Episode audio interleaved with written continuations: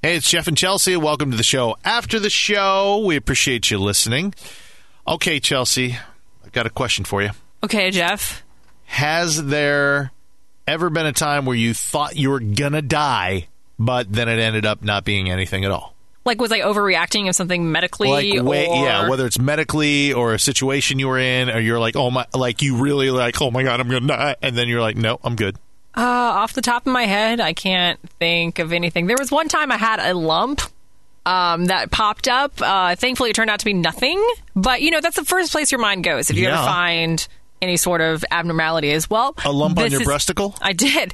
Wow. I did. I found it. Ended up just being a benign cyst and it went away on its own. So it was just, it was due to stress, actually, is what it was. Like I had a reaction to being under so much stress at Yeah. the time of my life. And, uh, but yeah, it's all gone now. I'm good to go. You should have four or five of those right now working with me. Surprisingly enough, the situation that I was going through was much more stressful. Well, I, ironically, and I'm not kidding, like this is for real, I actually had a lump too On your breast? on my testicle. Oh. And I didn't know. I was like, I, you know, I was in the shower and all of a sudden I was like, whoa, what? Wait a minute. That's not supposed to be there. I never had three of those. Yeah, exactly. But now that I do, hey. Hey, world.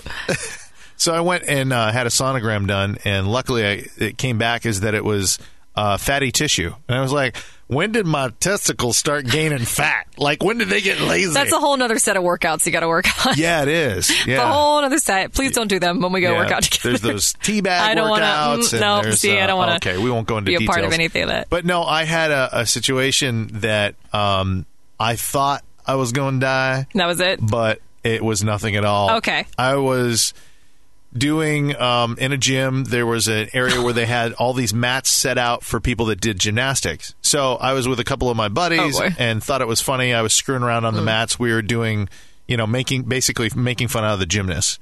And as as I tried to do a cartwheel, which ended up more like a somersault, Hmm. I ended up sticking my own knee into my nose so hard Ooh, yeah. the, you know the the Yeah. old uh, uh, the wives' tale that if you get your nose shoved back into your brain or your head, that You it'll break hit it, your brain, it'll get your brain, it'll you'll kill you. die. Yeah. I thought I had done that. That it hit so hard, I actually thought my nose was flattened against my face, and that it went back into my head. And I'm like, "Oh my god, I'm gonna die!" And they're like, "What? What are you doing?" I'm like, "No, I just stuck my nose in my head." And they're like, "Your nose is on your face." See, isn't that funny? Because logically, logically, really though, if you're capable of having that thought, you probably have not pierced your brain with your nose, Right. Right? Yeah. Um, but yeah, during those situations, I know. Welcome to like having a trampoline as a kid. I think I hit in my face with my knee so many times. I'm very surprised that I don't look, you know, more ridiculous than I already do. Well, so yeah, so that's it's dangerous to have a trampoline and don't have one for your kids because it's bad. No, they're fun. You just gotta, you know, They're so it toughens you dangerous. up. Our next door neighbor girl was jumping on her trampoline, and all of a sudden I heard her jumping, and then all of a sudden I heard it stop, and I looked out the window. And she got up, and as she stood up, her right arm, instead of it being straight in the middle of it, there was an L shaped. I don't believe you. Honest to God.